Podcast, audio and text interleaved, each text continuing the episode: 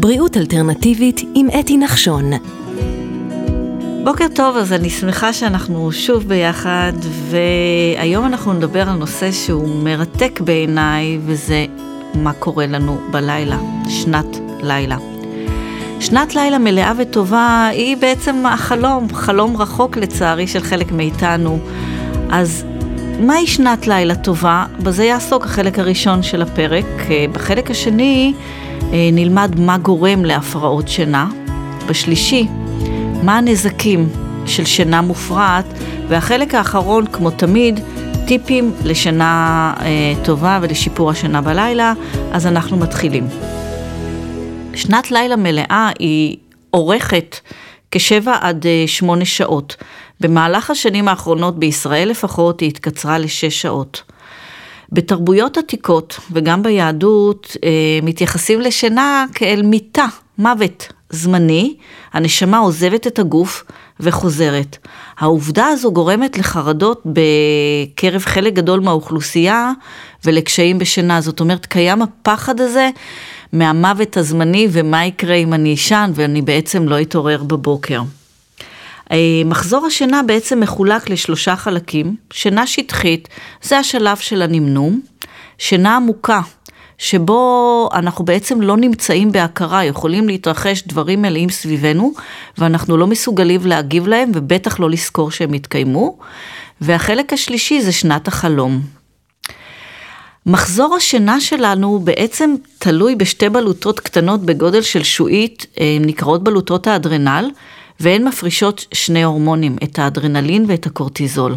הסינכרון המלא בין 2 ההורמונים האלה, הם אחראים על האיכות, על זמן השינה שלנו ועל היקיצה שלנו בבוקר. כשאנחנו נתונים בעומס יתר, בסטרס, בלחץ, בפעילות גופנית בעצימות שלא מתאימה לנו, ואו שאנחנו מרבים באכילה של סוכרים, כל אלה משבשים את הפעילות של הבלוטות, ובעצם משפיעים באופן ישיר על איכות וזמן השינה שלנו. אז הגענו לחלק השני שבו אנחנו נבין ונלמד מה גורם להפרעות שינה, והכי חשוב, ננסה ללמוד להימנע מהגורמים המפריעים האלה. הדבר הראשון שמפריע לשינה שלנו זה מסכים, אור כחול.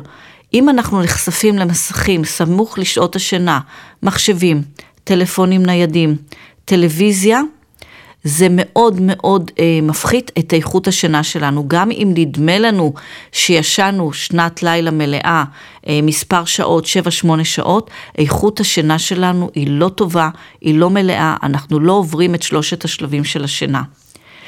פעילות גופנית בעצימות גבוהה, זאת אומרת ריצה למשל, פעילות אירובית שמגבירה מאוד את הדופק וגורמת להזעה, זו פעילות שמשפיעה על בלוטות האדרנל, והיא תפריע לנו לשנת הלילה. כמובן, כמו שאמרתי קודם, מתחים, עומס, עצבנות, ואוכל כבד. אנחנו צריכים ללמוד ולפעול לפי המלצת הרמב"ם, שאומרת, בבוקר נאכל כמו עשיר, בצהריים מידל, ובערב כמו אני מוחלט. זאת אומרת, ככל שנצמצם את המרכיבים ואת הכבדות של המזון שאנחנו אוכלים בערב, וככל שנרחיק את שעת האכילה משנת השינה, מערכת העיכול תודה לנו, וכשמערכת העיכול מודה לנו, שנת הלילה שלנו היא טובה יותר. אני מאמינה שכל אחד ואחת מאיתנו חווה ארוחה מלאה וכבדה, בשעות מאוחרות של הלילה, וזה גרם לנו להפרעות קשות, ואי נעימות, צרבת, נפיחות וכדומה.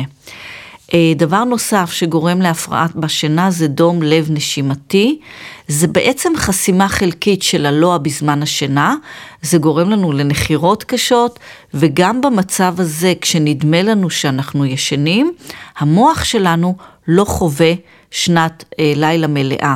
כל זה יגרום לנו לתחושה של עייפות בבוקר, וחוסר ערנות, חוסר מוטיבציה, רמת אנרגיה נמוכה. אלמנט נוסף שיגרום לנו לבעיות שינה בלילה זה כשהגוף שלנו עמוס ברעלים. אנשים שמעשנים, שצורכים הרבה תרופות, שאוכלים תזונה מאוד מאוד מקולקלת, המעגל של הרעלים בגוף הוא עמוס, אין פינוי טוב של רעלים החוצה. האנשים האלה דרך אגב יחוו יקיצה לא נעימה בין השעות 2 ל-4 בבוקר.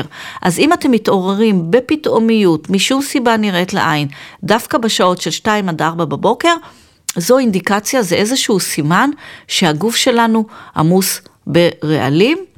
וכמובן, הרבה גברים ונשים בגיל בוגר יותר מכירים את הקימה בלילה לצורך השתנה. זה נובע או מהגדלה של ההרמונית, או מדלקות שתן, או מצניחה של רחם אצל נשים. זה בדרך כלל מתחיל להתרחש מגיל 50 ומעלה, וזו בהחלט הפרעת שינה לא נעימה וקשה.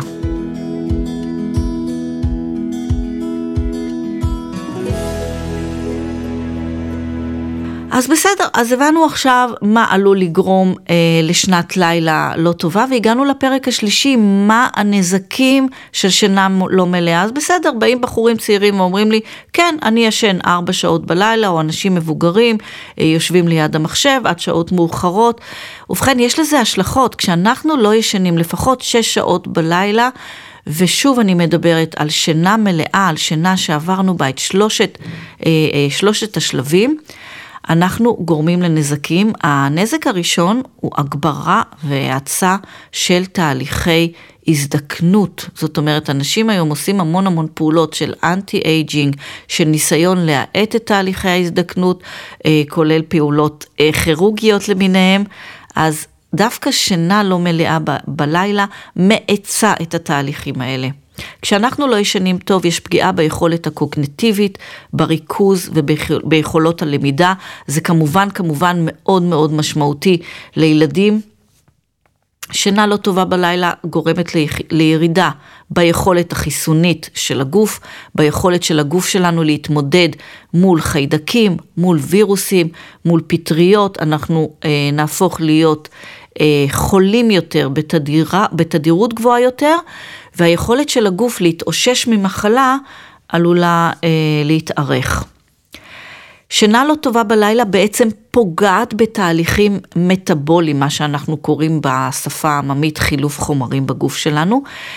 הרבה תהליכים מטאבוליים מתרחשים דווקא בשעת השינה. זאת אומרת, הגוף צריך להתפנות ולבצע תהליכים מטאבוליים בזמן השינה. יש איזושהי אגדה שהגוף ישן באמת, וכל מערכות הגוף נכנסות לשינה. לא, בזמן הלילה הגוף מתפנה לעסוק בדברים שהוא לא יכול לעסוק בהם במהלך היום. אם אנחנו במהלך היום עסוקים באינטראקציה עם הסביבה, והגוף כולו ערוך ומוכן להגן עלינו, בלילה הוא מתפנה לבצע תהליכים מטאבוליים. פגיעה בתהליכים האלה תגרום לעליות ברמות הסוכר, עלייה במשקל, ובסופו של דבר הגברת הסיכון למחלות לב וכלי דם. אז חשוב מאוד שנמצא את הזמן גם לישון בלילה. אז הגענו לפרק האחרון ולתכלס, מה אנחנו יכולים לעשות כדי לשפר את שנת הלילה שלנו, וזה מאוד פשוט. בשלב הראשון, לפנות מחדר השינה כל מכשיר חשמלי, לא להטעין פלאפונים קרוב לגוף, זה כבר משהו שמדברים עליו רבות, אבל אני מתייחסת כרגע לאור הכחול שמוקרן, ולפנות את המכשירים האלה מהחדר. לתרגל נשימה מודעת עם מוזיקה מרגיעה, גם לפני השינה וגם ביקיצה בבוקר. אנחנו מדברים על בעצם ספירה של 7 פעימות בשאיפה, 7 פעימות בנשיפה החוצה. מאוד פשוט, זה לוקח 2 דקות בערך, אפשר להקדיש לזה קצת יותר, לתרגל את זה בבוקר, לתרגל את זה בערב, זה מכניס את הגוף למצב של הרפיה, ואנחנו בטח נתחיל את היום טוב יותר. אמבטיה או מקלחת עם מים חמים, עיסוי של הקרקפת או כל הגוף, עם תערובת של שמנים כמו ג'רניום, לבנדר, יש ספרי לילה טוב, זה ספרי מוכן עם שמנים מטרים, אפשר להתיז על הקרית בחלל החדר ולשאוף את זה פנימה, השמנים היתרים גם מכניסים את הגוף למצב של ההרפיה ומורידים את רמת הסטרס, כמו שאמרתי קודם, ארוחה קלה, ככל האפשר, לפחות שעתיים משעת השינה, ארוחה פשוטה עם מעט מרכיבים, יש אנשים שנוטים לאכול את הארוחה העיקרית שלהם בערב, טעות גדולה מאוד, בערב צריך לאכול ירקות, מקסימום דגים, מוצרים שהם קלים לעיכול, בטח לא בשר אדום ובטח לא ארוחה מורכבת. למי שסובל מהשתנה מרובה, לסיים גם את שתיית המים, בטח לא קפה או תה ירוק שזה חומרים משתנים, שעתיים לפני השינה. אני מאוד מאוד ממליצה ליטול תוספים של מגנזיום, רצוי מגנזיום טהורט. הסימן לצורך של הגוף במגנזיום זה התכווצויות שרירים, גם במהלך היום ובטח במהלך הלילה, זה קריאה של הגוף לסדר, חסר פה מגנזיום, קלציום אולי, וכדאי מאוד לעשות השלמה תזונתית, תמיד עם הדרכה מושכלת של נטורופטית או איש מקצוע, וזהו טיפים מאוד מאוד פשוטים שכל אחד יכול ואחת מאיתנו יכולים לבצע כבר מחר, ולישון טוב יותר, ובאמת גם התחושה של האנרגיה, גם הרוגע, גם ההתמודדות שלנו מול לחצים ועומס היום יום, בהחלט יהיו מוקלים אם אנחנו נשן טוב יותר בלילה. אז בברכת בוקר טוב או לילה טוב, נשתמע בפרק הבא. אם נהניתם מהפרק, אשמח שתקדישו כמה שניות, תגיבו או תשתפו את הפרק ותנו ביקורת, על מנת שכמה שיותר אנשים יוכלו ליהנות מהמידע שאני משתפת. אפשר גם לעקוב אחרי הפודקאסט בספוטיפיי ובאפל פודקאסט. אם תעקבו, תקבלו התראה על כל פרק שיוצא. אני לרשותכם כמובן בכל שאלה, ויותר מאשמח לשמוע מה מעניין אתכם ועל מה תרצו שאדבר בהמשך. חפשו אתי נחשון בגוגל, עוצרו קשר דרך הלינק בתיאור הפרק. נשתמע בפרק הבא. בריאות אלטרנטיבית עם אתי נחשון.